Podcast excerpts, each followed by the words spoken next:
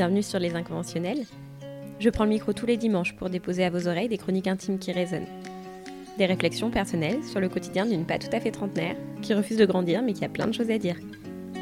J'essaye de dire tout haut ce que certains pensent tout bas et de raconter ce que j'aurais pu raconter à mes copains pendant un apéro en mangeant une tartine de tarama, sur ce qui nous fait papillonner le cœur et augmenter le rythme cardiaque, sur les histoires qu'on vit et qu'on ne dit pas, et celles qui nous révoltent sans qu'on sache expliquer pourquoi.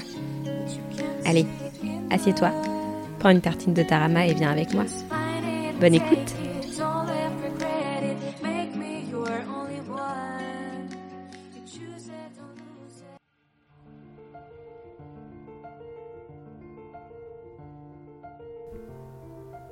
Non, ça ne va pas.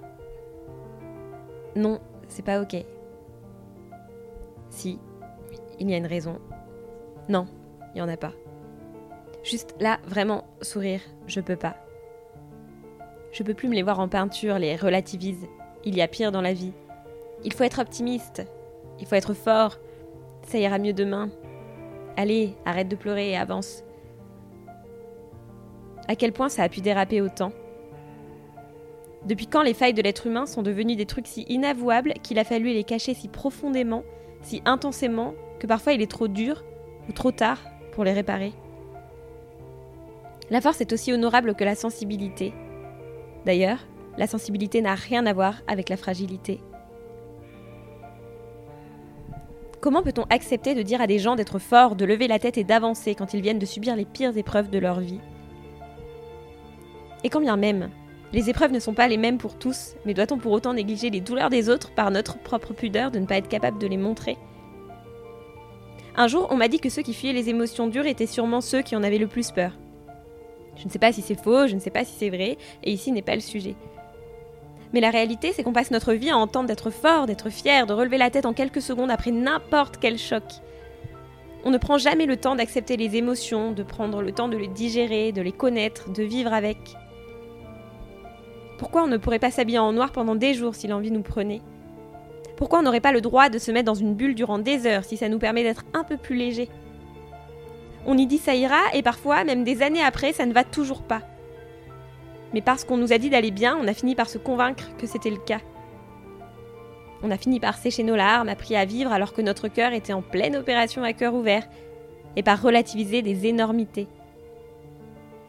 Par se dire que ce qu'on vivait, c'était pas grave, que c'était la même douleur pour tous et que du coup, il fallait pas trop l'avouer. Et paf Un jour, tu peux plus te lever. Tes jambes t'empêchent de te tenir debout et ton souffle d'avancer. Un jour, tu ne sais plus pourquoi tu pleures et tes lèvres ont désappris à sourire. Ce jour-là, on te dira qu'il n'y a pas de raison d'aller mal et qu'il faut aller de l'avant. Mais bordel Quelle est la personne qui a décidé un jour d'évincer le malheur parce que ça faisait mauvais genre sur la carte de vœux? Le malheur, ça fait mal, mais il fait mal parce qu'on a vécu des souvenirs, des moments, des émotions tellement fortes qu'un jour ça s'en va. Et c'est ok. Mais c'est aussi ok de prendre le temps d'accepter qu'on va vivre une sale période. C'est ok de se concentrer sur le fait de ne pas sombrer et donc pendant ce temps de manger de la glace à même le pot devant une série pendant tout un week-end en coupant notre téléphone. C'est ok de choisir de noyer son chagrin d'amour dans d'autres amours éphémères.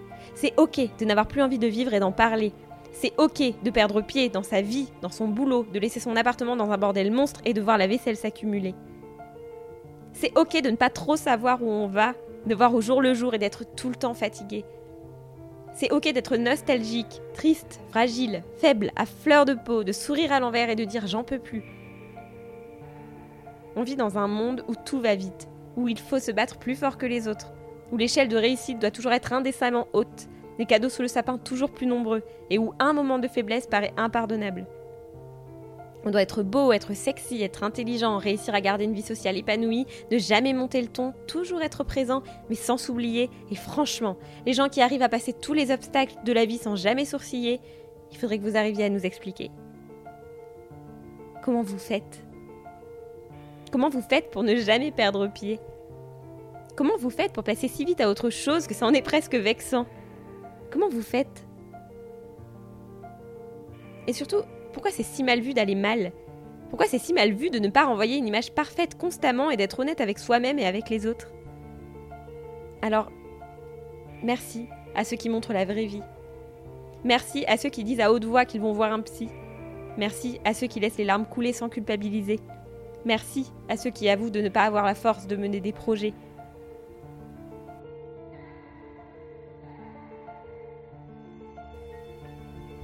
On a beau voir le beau dans chaque tempête, personne n'y échappe indéfiniment.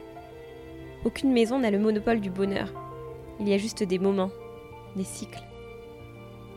Ça n'enlève en rien l'importance de voir, quand on peut et quand on veut, le bonheur dans n'importe quoi. Ou de se dire qu'on verra ça demain. Ou de se dire qu'on ne le verra pas. Mais là, tout de suite, on va juste finir le pot de glace au chocolat.